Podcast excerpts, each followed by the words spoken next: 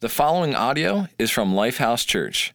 We hope you are blessed by this message and encourage you to connect with us on social media or lifehousechurch.org. Tremendous change can start with one small act. Something as small as a broken window. That broken window can be one act of crime, one act of neglect, one act of hate. One broken window opens the door to many more, and the shattered glass of this house starts to shout the self fulfilling story of a broken street. Before we know it, reality begins to bend around this new perception. This distorted environment starts producing refuse it never had before. Value drops, poverty rises, homelessness moves in, broken homes and families, abandoned wives, mothers and children, gangs, violence, murder, and a drug epidemic taking more lives than we can count. Word begins to spread from conversations to a headline to a full blown narrative. And finally, we're branded with the ugly nicknames and a repulsive reputation. The condition of the street spread to the block, transmit to the community, and infect the entire city. And from one broken window, we're now left with a broken city. Well, tremendous change can start with one small act. So that's where we start. With small, singular acts of goodness. We fight neglect with care. We combat crime with service. And we battle hate with love.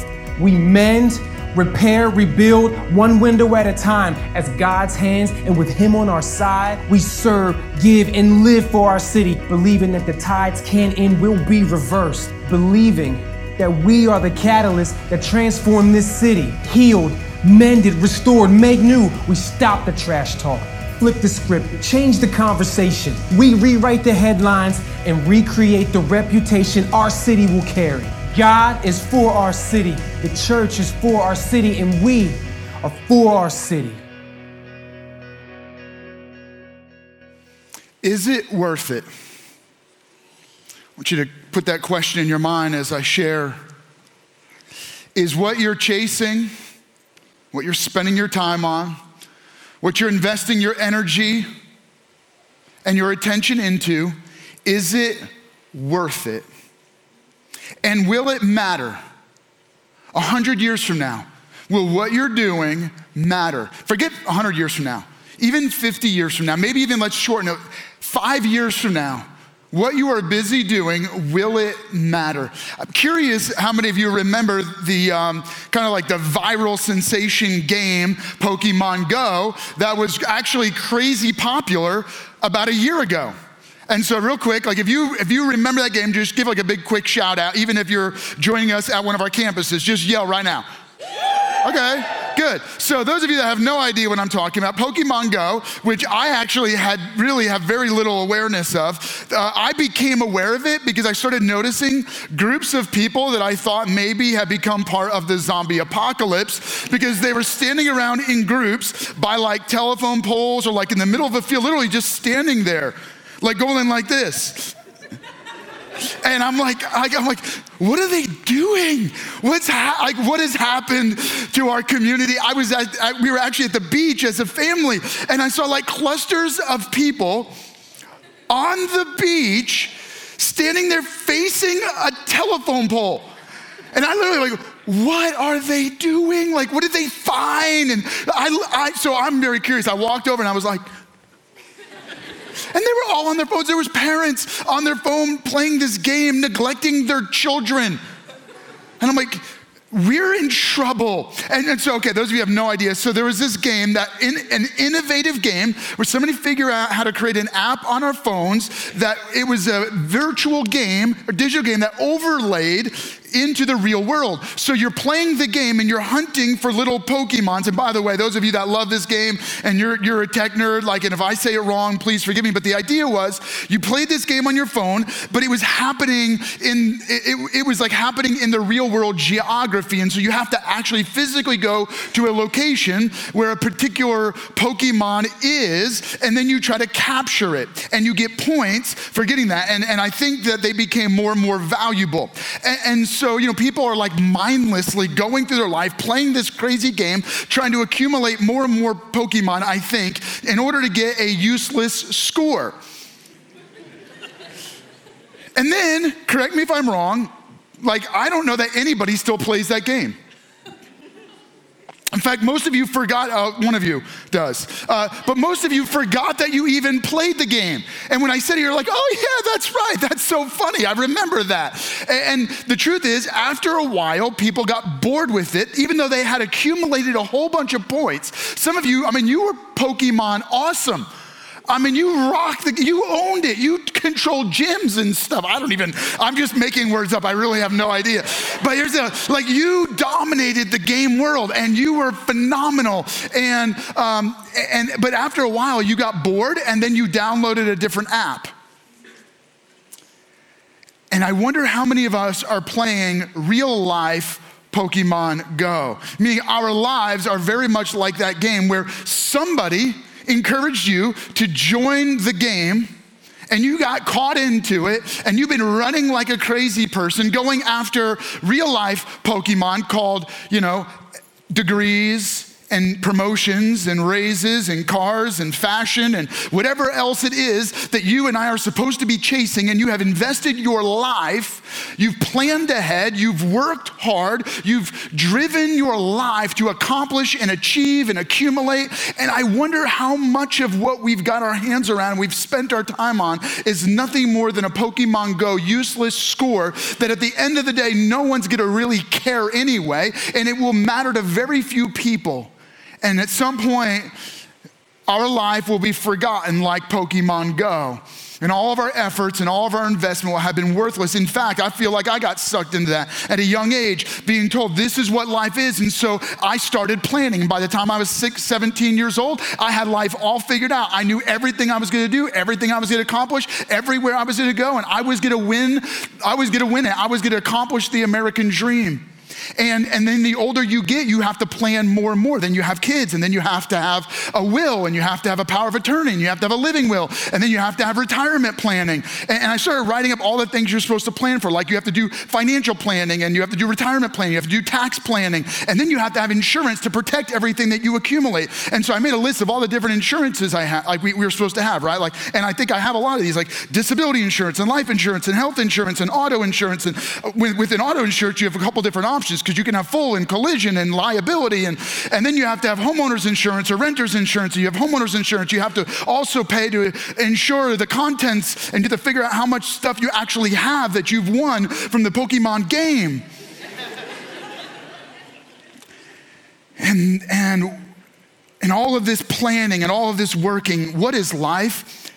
And there is an author of a letter. The letter is included in the Bible. It's the letter of James written to the scattered church, a church that was persecuted, in trouble, and they were persecuted in Jerusalem. And so many of the Christians, thousands of Christians, left the city of Jerusalem. They were living in mountains and hills, and some relocated to smaller villages. Others traveled further to go to other cities where they could restart life. But the problem was hurting people hurt people. And so they were abused, and so they passed on the abused, the abuse. They were hurt, and so they took advantage of those that were weak. And so James, in his letter, he challenges these business minded people not to let their, the abuse that they've received cause them to abuse others and the hurt that they've been, that others have poured into their life to pour out of them. And so he continues talking to that same group of people. And I challenged you last week that that's us, all of us who have been hurt, have a tendency to hurt, and who've maybe been taken advantage of, who will look for ways to take advantage of others. And in James's writing, he's talking to that same group of people, and he says this about life. What is life? And he goes, Now listen, this is James chapter 4, verse 13.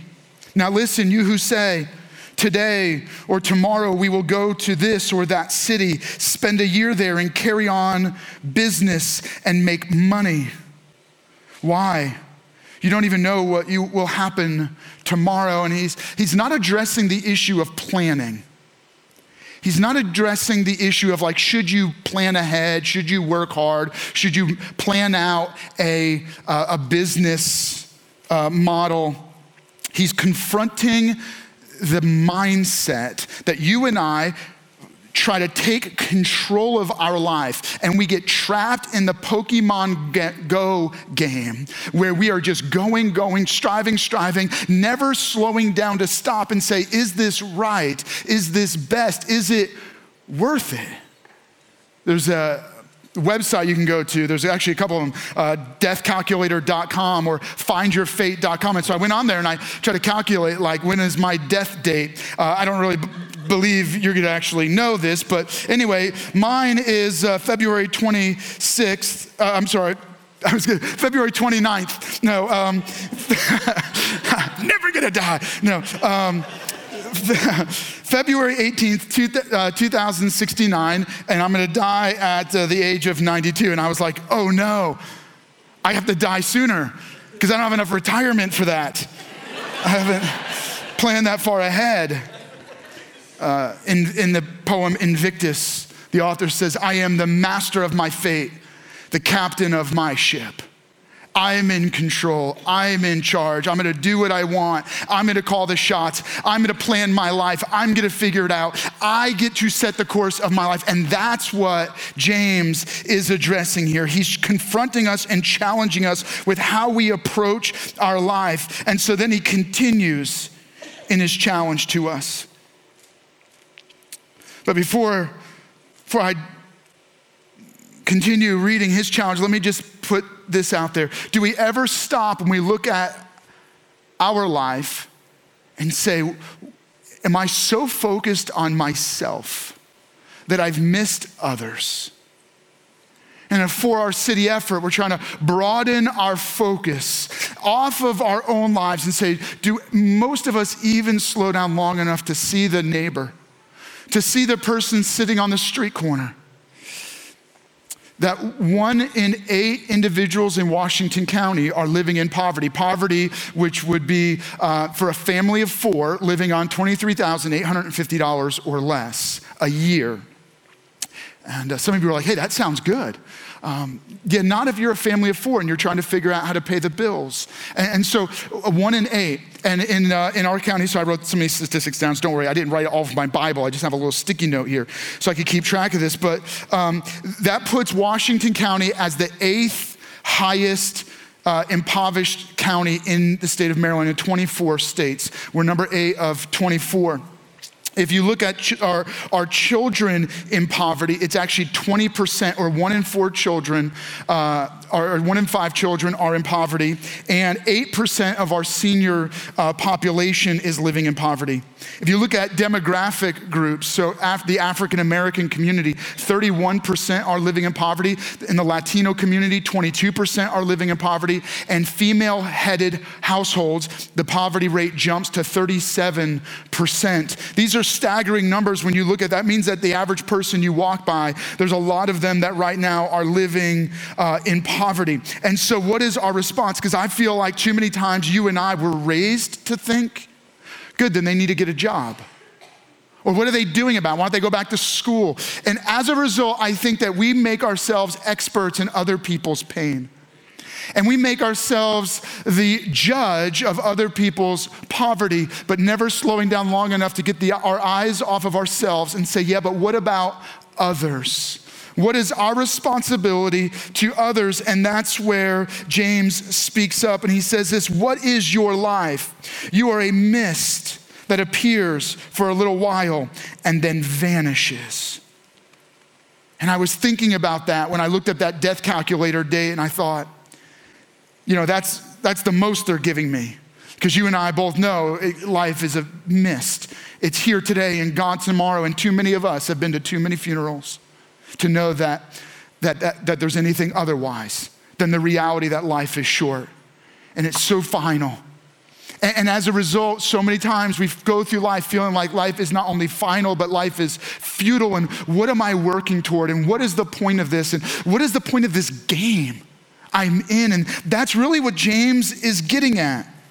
He's saying there is an arrogance to saying, I am in control and I call the shots, and people who brag about what they've done or what they've achieved or what they've accomplished. And he goes, No, no, no. Life is a mist. This thing is here today and gone tomorrow. And at the end of the day, what will matter? And will it have been worth it? What we've spent our life on, will it make any difference? And that's the challenge I want to give you. Is what are you and I working toward? What are we what are we striving towards? So then he gives them, okay, what do you do? In light of this reality, he goes like this. Instead, you and I, we ought to say, It is the Lord's will. If it's the Lord's will, we will live and do this or that. As it is, you boast and you brag. All such boasting is evil. He goes, our, our approach, he's talking to a group, a church, a scattered church that has suffered under persecution and threat and abuse. But in response to their difficulties, in response to their pain, they've passed that abuse on and now they're trying to take control. Never again am I going to be driven out of my home. Never again. I've, I lost my job once. I'm not going to let it happen again. And so you've got business minded people who are planning ahead and they're working really hard. And James is writing to them and saying, Whoa, whoa, whoa. In response to the difficulty you've been through, don't get so caught up and don't be so consumed with consuming. Don't make yourself the focus of your life. And he goes, So here is the response I want you to give. And, and so, our takeaway, a very practical way for us to respond to this, this teaching of James is this. And this, I want to encourage you to write this down across our campuses. Would you write this down right now? I want you to pull out a pen, paper. Here's what I want you to write down. This is the practical application that you and I are called to live urgently. Live recognizing that our time is short. Live in light of eternity. Why is our life a lot like Pokemon Go, where we are running and chasing and then it's forgotten too quickly? Because the reality is, there is nothing that you and I pursue that will ever fill or fulfill. It will never satisfy. So that's why they refer to it as the pursuit of happiness, because you can pursue and pursue and pursue, and yet never actually arrive at a place of contentment and happiness. And why is that? Because deep inside of us, we are living a temporary life. Life is short, and so then we want to get all we can and enjoy all we can and have all we can, and yet nothing we can satisfies. It fills but doesn't fulfill. We consume, but then we need to continue to consume. Why? Because somewhere deep inside of us, we are broken. What is wrong with life? It's that life is temporary because it's being sabotaged by sin. Sin, the spiritual corruption inside of every one of us. Sin is the curse every one of us were born with. And it's what causes our life to end so quickly in death. Sin, the spiritual corruption inside of every one of us that drives us to turn our back on God and to live our lives in the pursuit of our own happiness, which is pursuing our own selfish interests, leads to our ruin. Why? Because when we disregard God, we live a life of emptiness and futility. We're chasing the wind. We're literally playing real life Pokemon Go and sin, which corrupts our desires, leading us away from God, making life meaningless and empty, actually has a final, far worse ruin where our life ends in eternal judgment. That's the bad news. The good news is James is writing and he says, What we need to do, what we ought to do is this recognize if it's the Lord's will, then I will live and do what he's asked me to do. And so I want to challenge you right there. What is God's will for your life? God's desire is, yes, first and foremost, that you live that, you're, that you are truly alive, that you're not just surviving, you're not just playing a game, you're not just going through the motions, that you are truly living. And what do I mean by that? When Jesus Christ came to earth, he came for the express purpose of taking your sin and my sin, our curse of sin, the eternal judgment against sin on himself, so that when D- Jesus died, he died once for all and Jesus' death became the payment for our sin debt. His death became the absorption, or he took on our eternal death sentence. So that when Jesus died, he died once for all, so that anyone who believes in Jesus by faith is forgiven of their sins and given new life. How do you receive this new life? You might look the same physically. But what's going on spiritually is previously you were dead and you were empty emotionally. You were empty in happiness and chasing after the, the real, you know, the real life Pokemon Go. But when you believe in Jesus by faith, God's spirit enters your spirit, making you truly alive. That's when he forgives you of sin.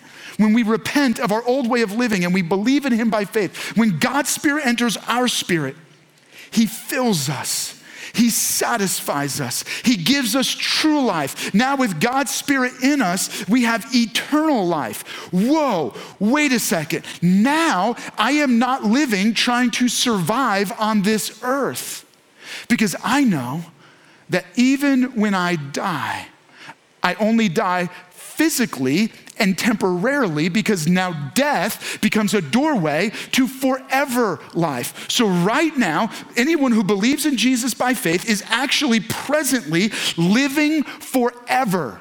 But are we living in light of forever?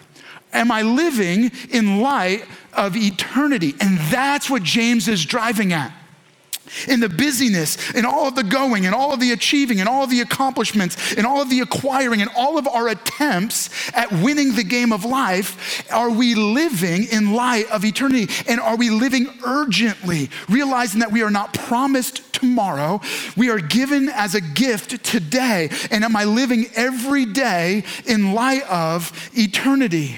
And so, how do we live this life in light of eternity? How do we live urgently? And so, let me just go back and challenge you. He says this in verse 15 Instead, you ought to say, if it's the Lord's will, we will live and do this or do that. The key here is this He's giving a challenge and he's saying, if we're gonna live urgently, if I'm gonna live every moment of every day in light of eternity, then I need to make sure I slow down and live according to God's will. That, I, want, I want you to write that down. If I'm gonna live urgently, then I have to live according to God's will. That means I don't get to be the master of my fate or the captain of my ship. That means I pause and say, God, why have you given me another day? Look, here's the reality. Let's, let's pause and think about this. If it's true that when you believe in Jesus by faith, God's Spirit enters your spirit and eternal life is living inside of you. If it's true that when you die, death becomes a gateway to eternal life with God in paradise forever, and that heaven is far beyond anything we could possibly imagine. If heaven is amazing and the best you can experience on earth is simply a tiny taste of the, of the most benign things of heaven, all right? If that's true, then why are we still here? I mean, right? Like, I shouldn't be all that worried and upset about my transition from this life to the next life. And that's what James is driving at. He goes, We wake up every day and we say, Hey, God, why am I still here? Like, you didn't, I mean, you could have kind of taken me in the middle of the night. That would have been really cool. And by the way, I'm not saying this morbidly. I am suggesting, however, that you and I need to pause every day when we wake up and realize, wow, today is a gift. What do you want me to do with it? I'm not in charge of today. I don't get to set the course of my life today. I don't get to determine why I'm alive today. You gave me the gift of today. What am I going to do with it? So every day we live urgently in order to accomplish God's will. Meaning, I say, God, what is your will for me today? Many of us, we get caught up in looking at God's will as some faraway thing. I'm trying to live today to eventually catch up with God's will 10 years from now. No, no, I assure you that God has a specific purpose and desire and will for your life right now. Tomorrow morning, if and when you wake up, He's gonna have a purpose for your life tomorrow morning. He has a will for your life every day. And our responsibility is to say, God, what is your will for my life? And so God has planted, Ecclesiastes chapter 3, verse 11 says, God has planted eternity eternity in the human heart. You were made to live forever. So the fact that you're still here on earth means God has a unique assignment for you. Life is temporary in this physical world, which means every day is an assignment God has given you. He has a purpose and a plan for your life. And so my responsibility is every day to wake up and say, God, how can what I do today matter for eternity? Can I challenge you? That it's a prayer I pray every morning. And I would love if you begin to pick that up and you begin to make that your personal prayer where you said every morning you were willing to wake up and say, Jesus, may what I do today matter for eternity. And how, what is God's will? Well, let me make it really, it's not complicated. It, it's not some mystical thing. God's will for your life is clearly outlined in His Word. God is inviting us to live in obedience to His Word, which means I don't have to figure it out. I don't have to map out my life plan. I simply have to obey. And there's a tremendous amount of freedom in obeying. Now, what are you obeying? How do I know what God's will is? Well, I'm gonna, I'm gonna kind of like reduce it so that you can kind of more simply recognize it when you see it. Nearly every time, God's will is to love God and love people.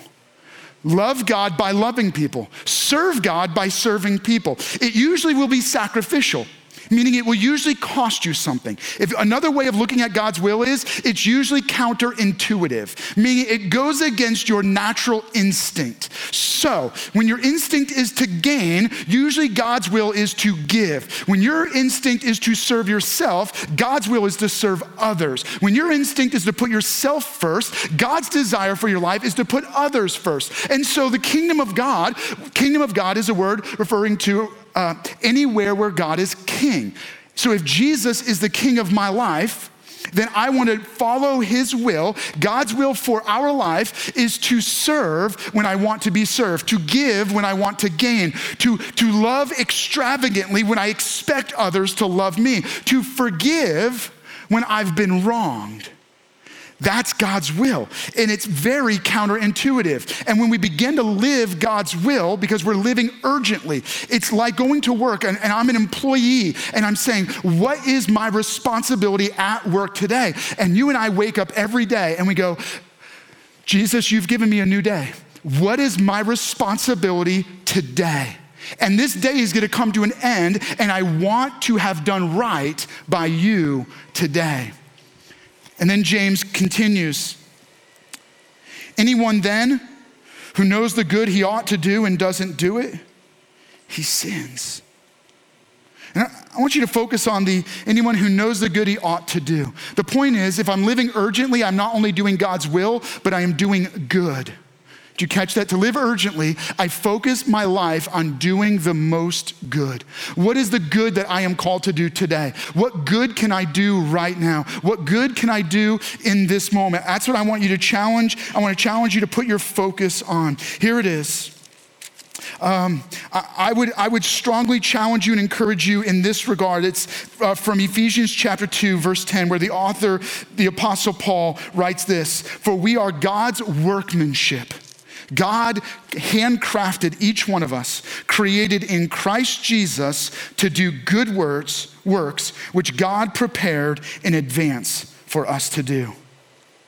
The author, the Apostle Paul says, every one of us who believe in Jesus by faith were handcrafted. You were custom to de- design for a unique good work that He has put in your life every day. And our responsibility is to simply walk out every day those good works. What does it mean to do good? It means, yes, it means to do right. It means to do right now. If it's the right thing to do, then it's the right thing to do now.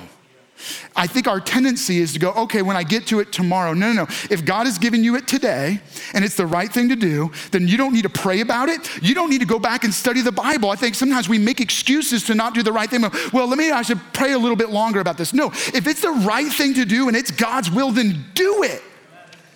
That's, I think, our challenge. So, how do I know what I'm supposed to do? What's the good that I'm supposed to do? What is the good I'm called to do right now? And I, I would challenge you with this. I have a, a, one of my favorite quotes. Uh, it's by uh, chaplain Daryl Britton. He says this He goes, I want to stand before God tired and sweaty and broke because I invested my life and my resources in God's kingdom and for the benefit of others. And that's kind of my dream. Here would be my challenge to you give sacrificially, love extravagantly, forgive when others have wronged you, go above and beyond, waste your life for the benefit of God and others. Don't consider what it's costing you, consider how it's going to honor God and benefit others. Don't calculate the cost of what you can afford. I'm not saying you should be unwise, but calculate how much you can give. We, we live on less to give more. We serve God. In what way can I honor you? How can I use today best to give to you? That's how we wake up every day and say, God, let me do the most good I can with the day you've given me. Look, let me say it this way. I, have thought about this from the perspective uh, as a church. So it's my responsibility to lead us.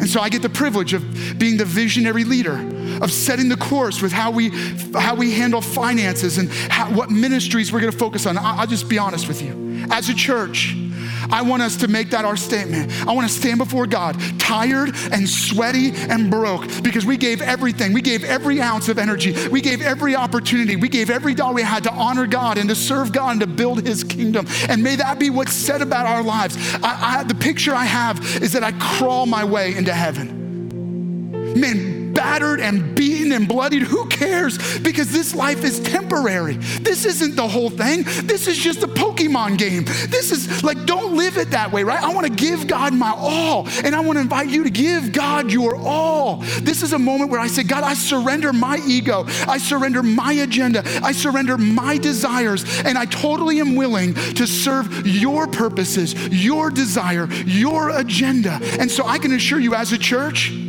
we're going to give everything we have we, that's why we try to constantly model generosity to you. We want to give and give and give. And when it hurts, we want to give more. We want to send people on missions. We want to support missionaries. We're willing to have church in a church building and have church in a theater. We're willing to serve our neighbors and serve on our streets and give in our schools. We're willing to do whatever it takes so that one more person has the opportunity to hear the good news of Jesus Christ and his love for us. That's why, that's how we want to model what it means to do good. And that's your opportunity, and that's my opportunity. And I want to just simply invite you to respond. And really, this is one of those moments where it's a little bit crazy just to say, Yes, God. Okay. I get it. I get that I have a date with physical death, and I'm not promised tomorrow. And I want to live urgently in light of the fact that this life is temporary and it's an assignment given by God. And so I'm going to live urgently by doing God's will and doing good. Some of us, some of you that are right now, you're considering this. You're at one of our campuses and you're saying, What is my life? Is it worth it? And this is your moment to say, You know what? I need to stop chasing empty Pokemon. And I need to live a life of surrender to God. So, can I encourage you? Would you just close your eyes for a moment?